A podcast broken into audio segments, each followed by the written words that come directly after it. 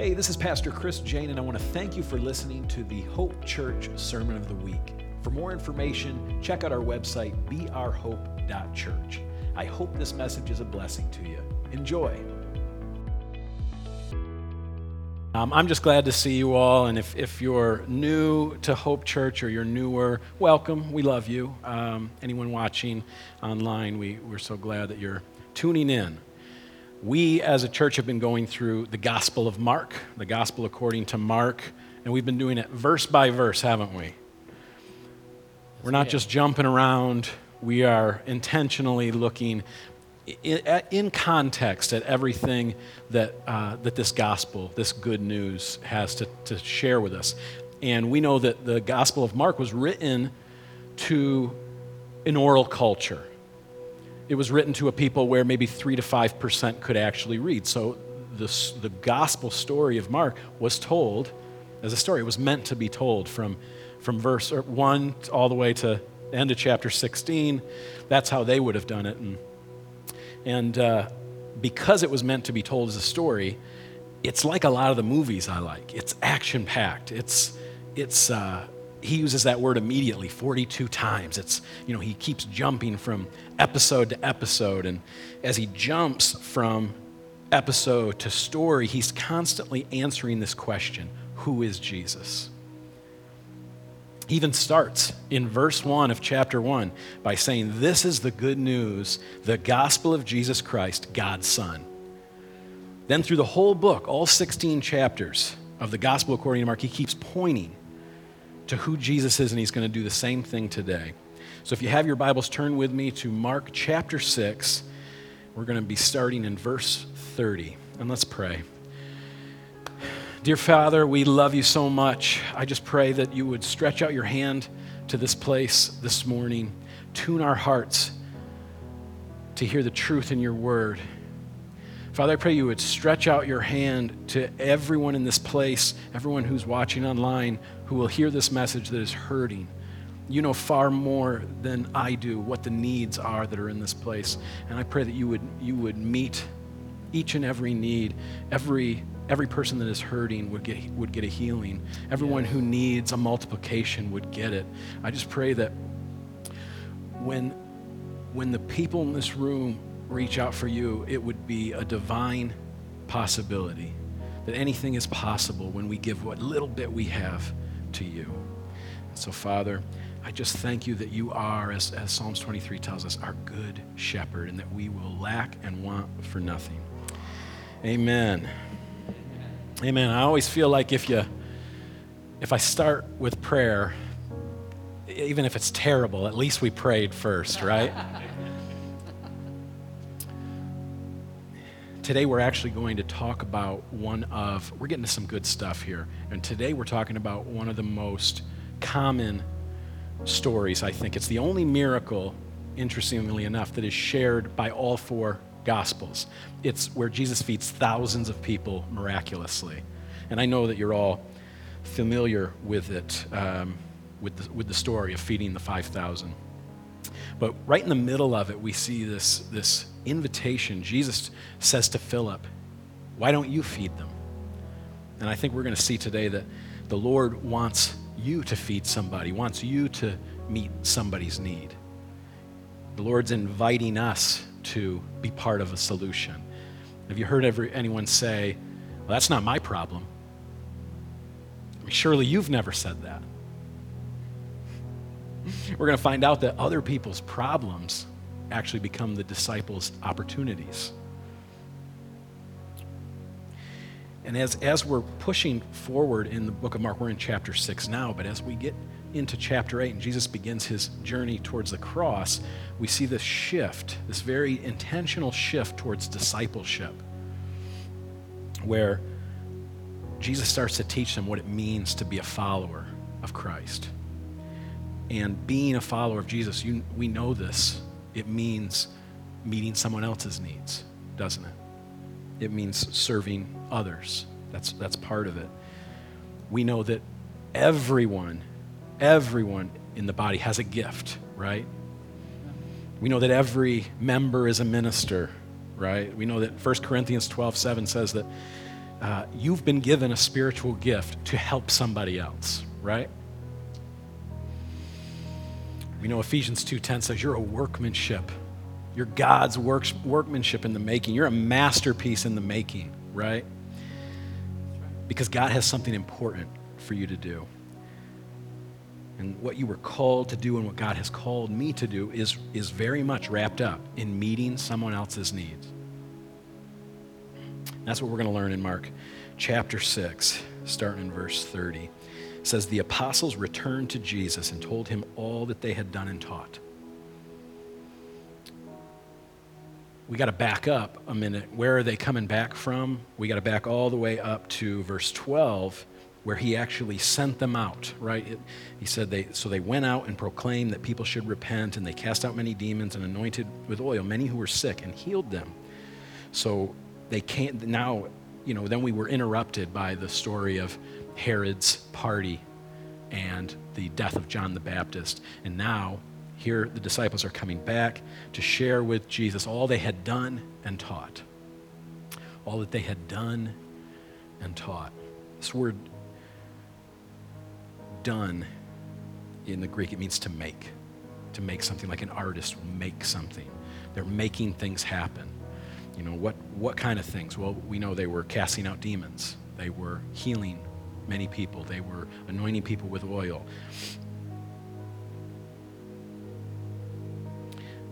And I, I kind of picture them like, like kids, like children.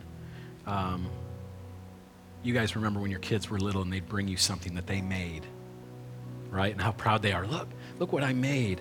You know, when Noble uh, makes something and, and shows it to me, it's beautiful, isn't it? Because he made it. You know what I mean? And it's got his scribbles on it and whatever. And, and uh, it's beautiful because he made it, and I love it.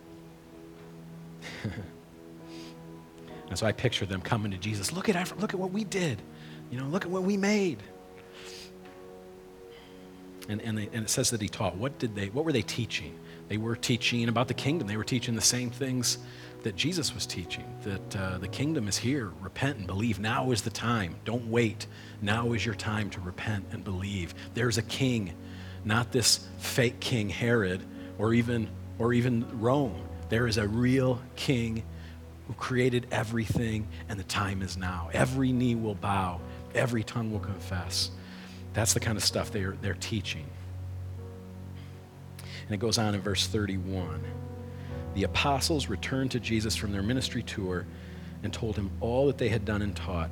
Here's verse 31. Then Jesus said, Let's go off by ourselves to a quiet place and rest a while. He said this because there were so many people coming and going that Jesus and his apostles didn't even have time to eat. So they left by a boat for a quiet place where they could be alone.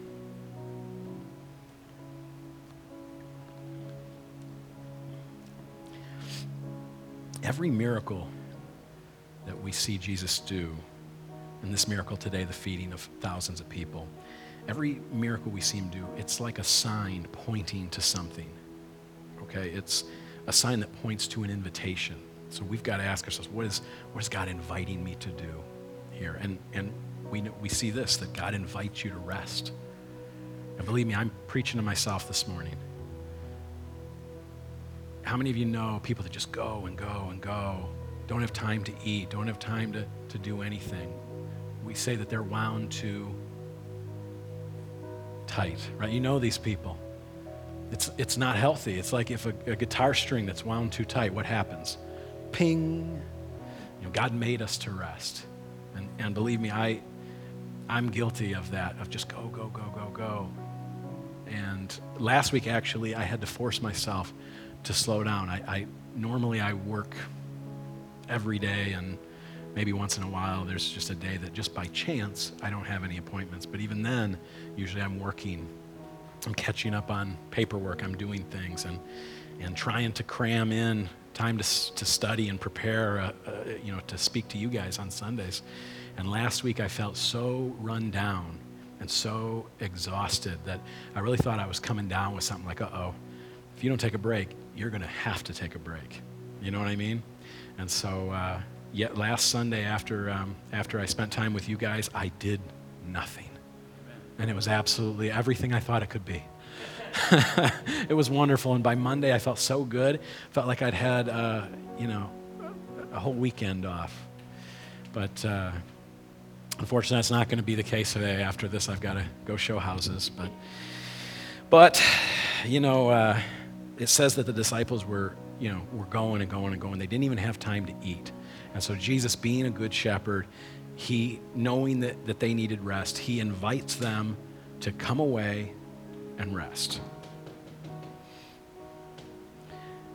Matthew 11, 28 says, Come to me, all who are weary and heavy burdened, and I'll give you more to do. No, he doesn't say that. He says, I'll give you rest.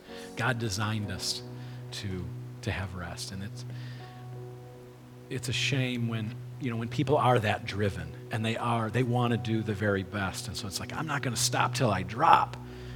Oh, that's a bad idea. That's such a shame. You're too good to go out like that. So, again, I'm preaching to myself as much as you, but take time to rest. You were created to rest, all right? I give you all permission. Take some time and rest. Even more than food, you know, rest is pretty important. All right. So, uh, gives me a picture when, when we were kids, my folks took us to the dunes, and I don't know if it was Sleeping Bear or just somewhere, and we were way, the parking lot was way up on a hill, and the dune ran down to the water. We all thought, let's run down it. And, you know, my older brothers were quite a bit taller than us, but Gabe and I, we were little guys with little legs. And you know, this, you know what happens, right? You start running down the dune, and there, at first we're all smiles, and then all of a sudden you realize, uh oh, you know, my little legs are not keeping up. I'm going to crash and burn. And that's what happened. And then you tumble down the rest of the dune. You know. I don't want the, the life equivalent of that happening to you guys, so take some time to rest. Slow down, beloved. But here's what happened. It goes on in 33. It says, But many people recognized them and saw them leaving, and people from many towns ran along the shore and got there ahead of them.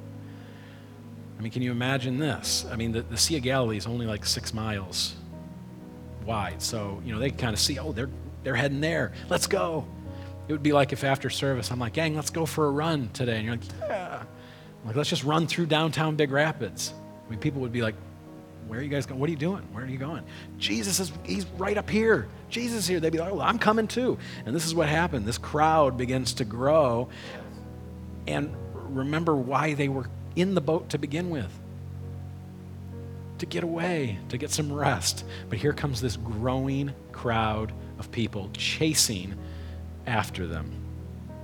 Jesus, it says in verse 34, saw the huge crowd as he stepped from the boat, and he had compassion on them because they were like sheep without a shepherd.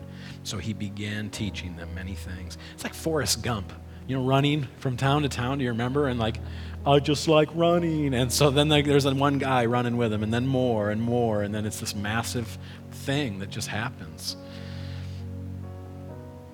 And Jesus, he sees this crowd, and what does he do? He runs away, right? He gets back in the boat, sails away.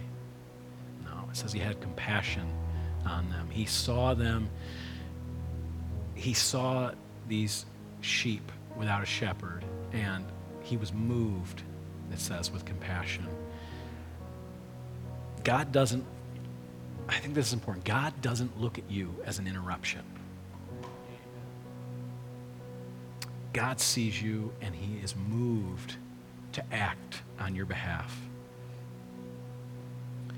When's the last time that you felt moved to, to act on someone else's behalf?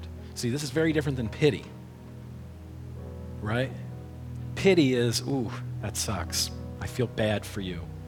I'm sorry you're going through this. I hope you figure it out. Like, I hope everything goes well for you. That's pity.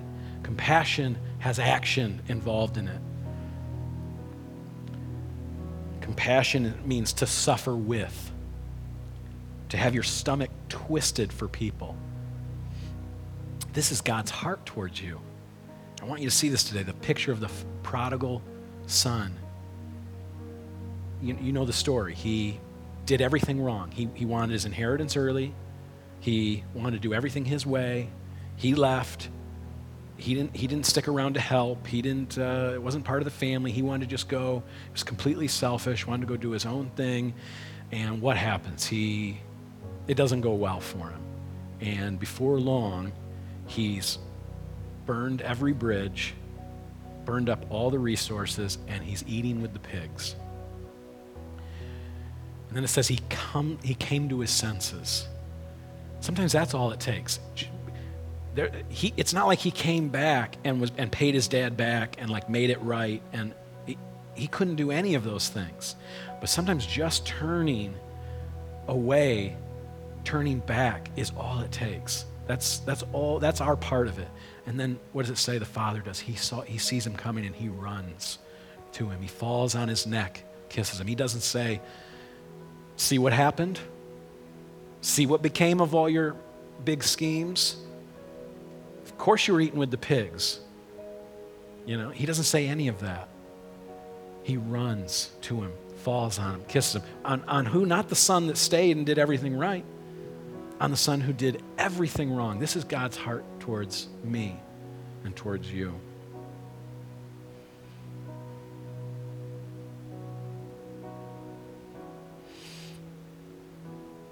you know, Mark has a lot less actual teachings in it. Some of the other gospels have a lot more instances of, of Jesus actually teaching.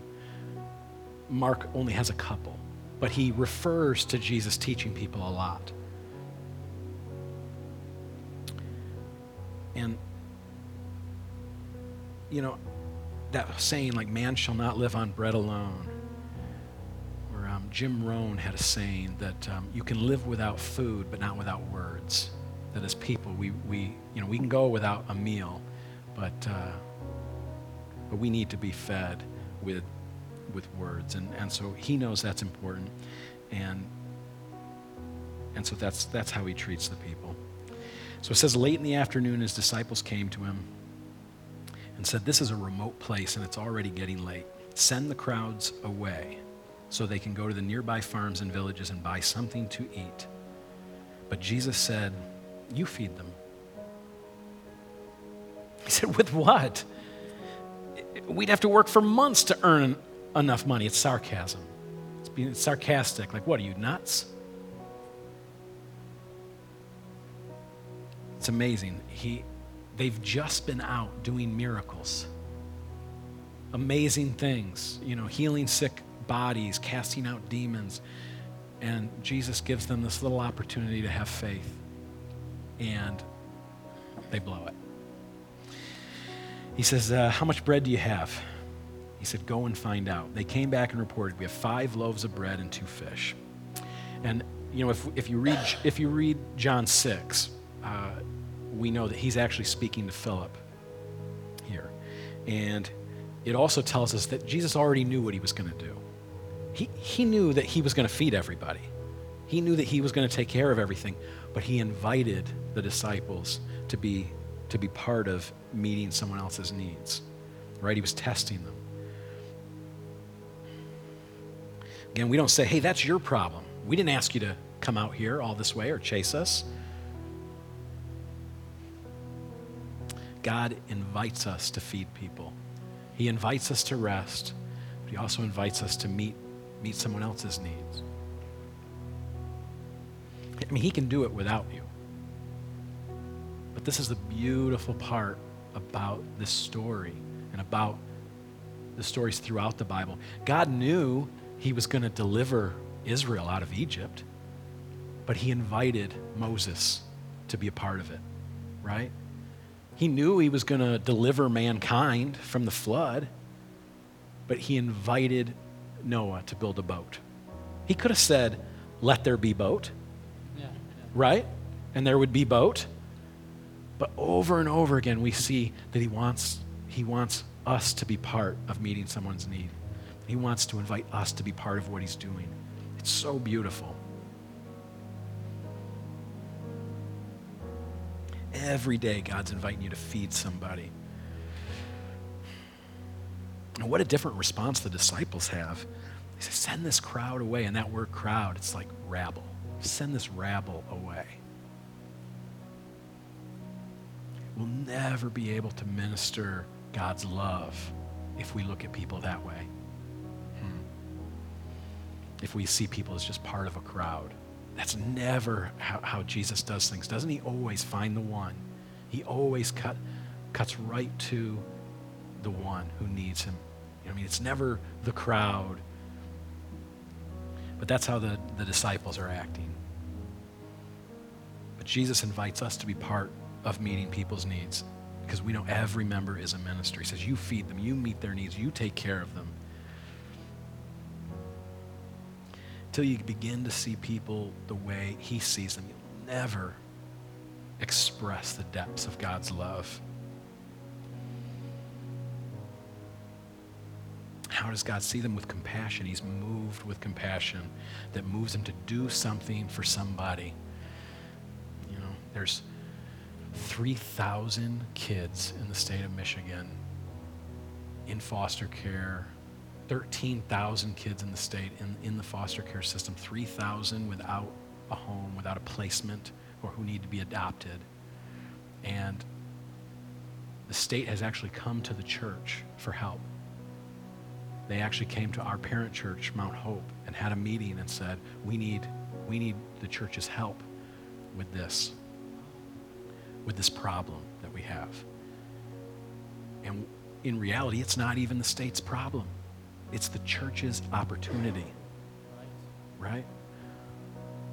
We, we don't say, oh, I hope the state figures this out. I hope the state does, you know, I hope people do this. No, I hope we do this. We get to do this because we know that the heart of God is always for the widows and orphans, right? His heart, his nature is always for the defenseless, to defend those who can't defend themselves. We get to do this. So it's not even the state's problem, it's our opportunity.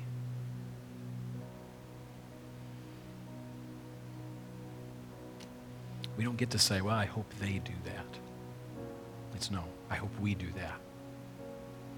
Before we. Uh, got licensed to do foster care, I was looking at these numbers and I thought, boy, I wonder if, you know, 13,000 kids in our state alone, I wonder if every church in the state had one family who would take one kid. Could we knock it out? No. It would only take half of the churches in the state to have one family take one kid. And we the problem would be over like that.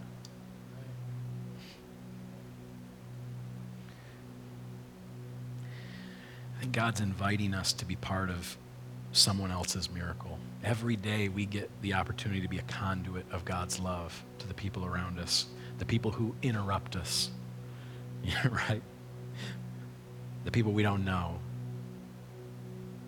God's helping me to grow in compassion with this as well.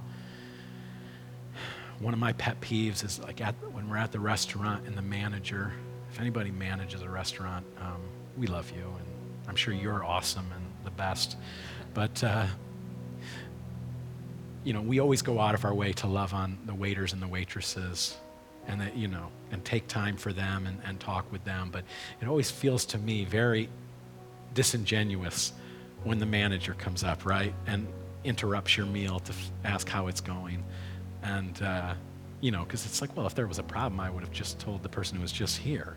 You know what I mean? You're just doing your job. I get that, but it always, you know, it's always been something that uh, that that bugs me a little bit. But when people interrupt us, you know, we can look at that as an opportunity. I was, um, and I'm going to do better today after church when we're having lunch, and that manager comes up. I'm going to I'm going to listen. I'm going to take a, a minute to listen and to to see if there's if if God's inviting me. Uh, to, to, um, to love on, on somebody else, to do something for somebody else, to meet someone else's need. I was, um, um, went to look at a house one time for an elderly couple, and, you know, you sit and you talk with them about their needs and, you know, what they'd like to see happen and how you can help them. And um, before long, she started telling me how she needed a knee replacement. You know, I went there to look at a house. I end up looking for a knee. You know, and so I pray for, her, and I don't, I don't have a knee, but I know the manufacturer. Right? I know the one who makes the knees. I think that's, uh, that's part of this thing of, of God just every day, every day, every day giving us an opportunity to be a part of, of what He wants to do. He, he, he could do it without us, but He wants us to be, to be part of it. That's part of that whole growing in the kingdom thing, you know?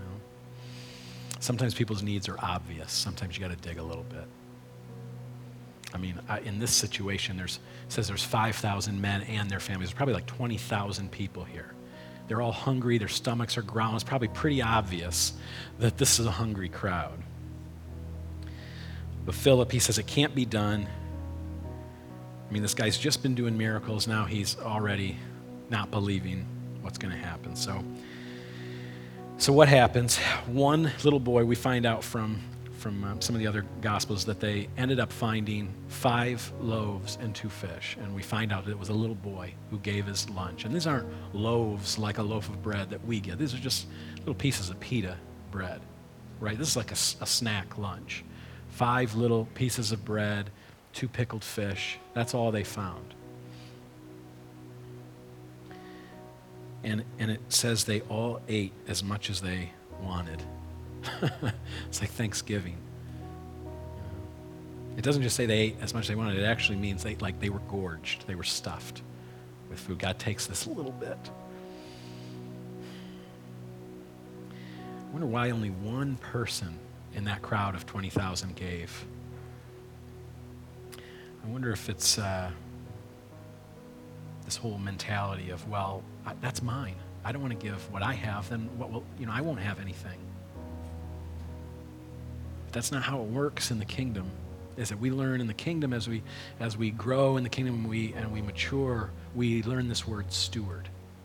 Right? We learn that our stuff isn't even our stuff. It's all God's stuff. Everything is from him. Everything belongs to him. And as we steward what he's given us, as we give it away, as we manage it properly and we and we and we give of it, he multiplies it back to us, doesn't he?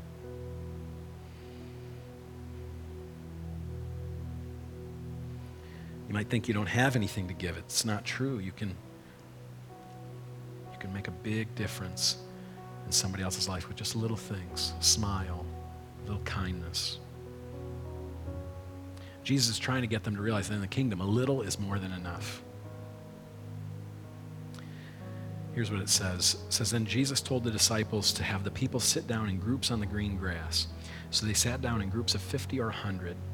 Jesus took the five loaves and two fish, looked up toward heaven, and blessed them. Then, breaking the loaves into pieces, he kept giving the bread to the disciples so they could distribute it to the people. He also divided the fish for everyone to share. They all ate as much as they wanted, and afterwards the disciples picked up 12 baskets of leftover bread and fish. A total of 5,000 men and their families were fed. And I can just picture him as he breaks this bread. He probably prayed that that Jewish blessing over meals. Blessed art thou, O Lord our God, King of the universe, who brings forth bread from the earth. But this uh, miracle, it didn't happen until two things took place the giving and the obedience. Right? The, the bread and fish weren't multiplied when the little boy gave it, it wasn't even multiplied when Jesus broke it.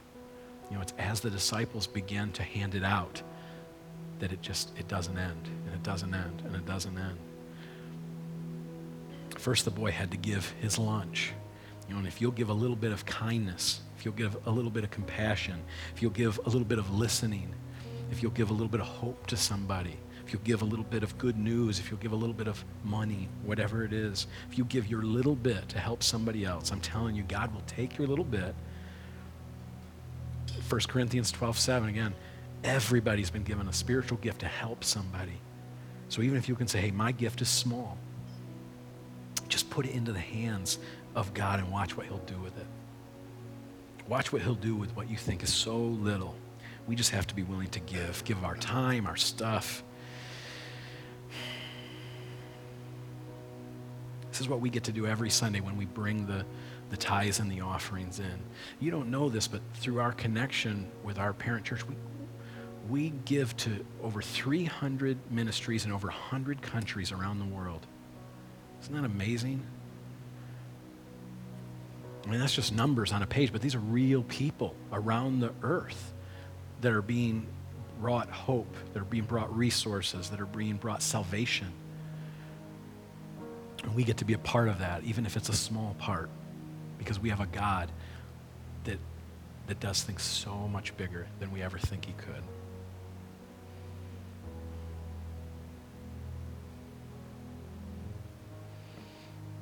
Sometimes all it takes is even, even when your obedience seems small, you know, just a simple little act of obedience. I used to play music in the hospital, and I'd go from room to room and try to cheer people up, and I'd sing them a song. I would talk with them. And one day I was in a room, and I felt like the Lord said, Maybe you should play her happy birthday. And I didn't know this woman, and I didn't, I didn't know what she was going through, but I just said, This might sound weird, but is it by any chance your birthday? And she just began to cry and weep. And she ended up giving her life to the Lord right there in the room. She had been praying earlier that day God, let me know that I'm not invisible. Let me know that life is worth keeping on. I didn't, I didn't do anything special. It's not like an angel appeared and said, sing her happy birthday. It was nothing like that. It was just this little thing. And I think if I wouldn't have listened, if I would have not said that, he'd used somebody else. He'd invited someone else into that because he cares about that one. But if we're just willing to give our little bit, if we're willing to obey our little bit of obedience, Jesus started out this story with concern for his disciples because they hadn't even had time to have a meal. And look how it ends with 12 baskets of food. And these aren't wicker baskets or like clothes baskets or bushel ba- This is more like a little, a little sack lunch.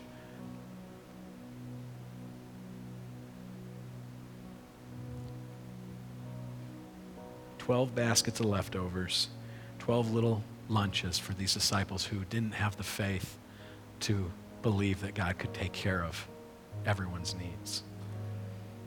Even Judas got a basket. Everybody got a little sack lunch of leftovers that day. And today, on the spot where they think that this took place, there's actually a church, and it's called the Church of the Multiplication. And that's what I want us to be. I want this to be a church of multiplication. Amen?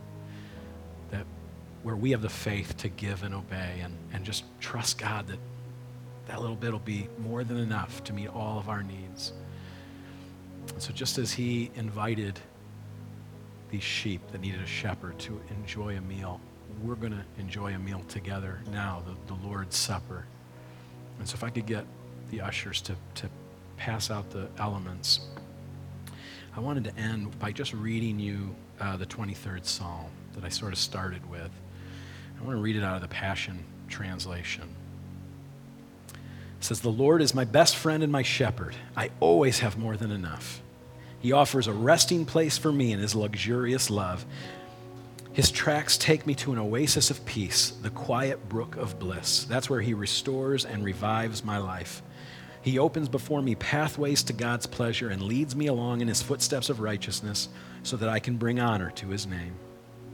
Lord, even when your path takes me through the valley of deepest darkness, fear will never conquer me, for you already have. You remain close to me and lead me through it all the way. Your authority is my strength and my peace. The comfort of your love takes away my fear. I'll never be lonely, for you are near. You become my delicious feast, even when my enemies dare to fight. You anoint me with the fragrance of your Holy Spirit. You give me all I can drink of you until my heart overflows. So why would I fear the future? For your goodness and love pursue me all the days of my life. Then, afterward, when my life is through, I'll return to your glorious presence to be forever with you. Amen. Okay, that's going to do it for this week. I really hope that this message was a blessing to you. If it was, why not subscribe to the podcast on iTunes and leave us a review? It really does help. Thanks and have a blessed week.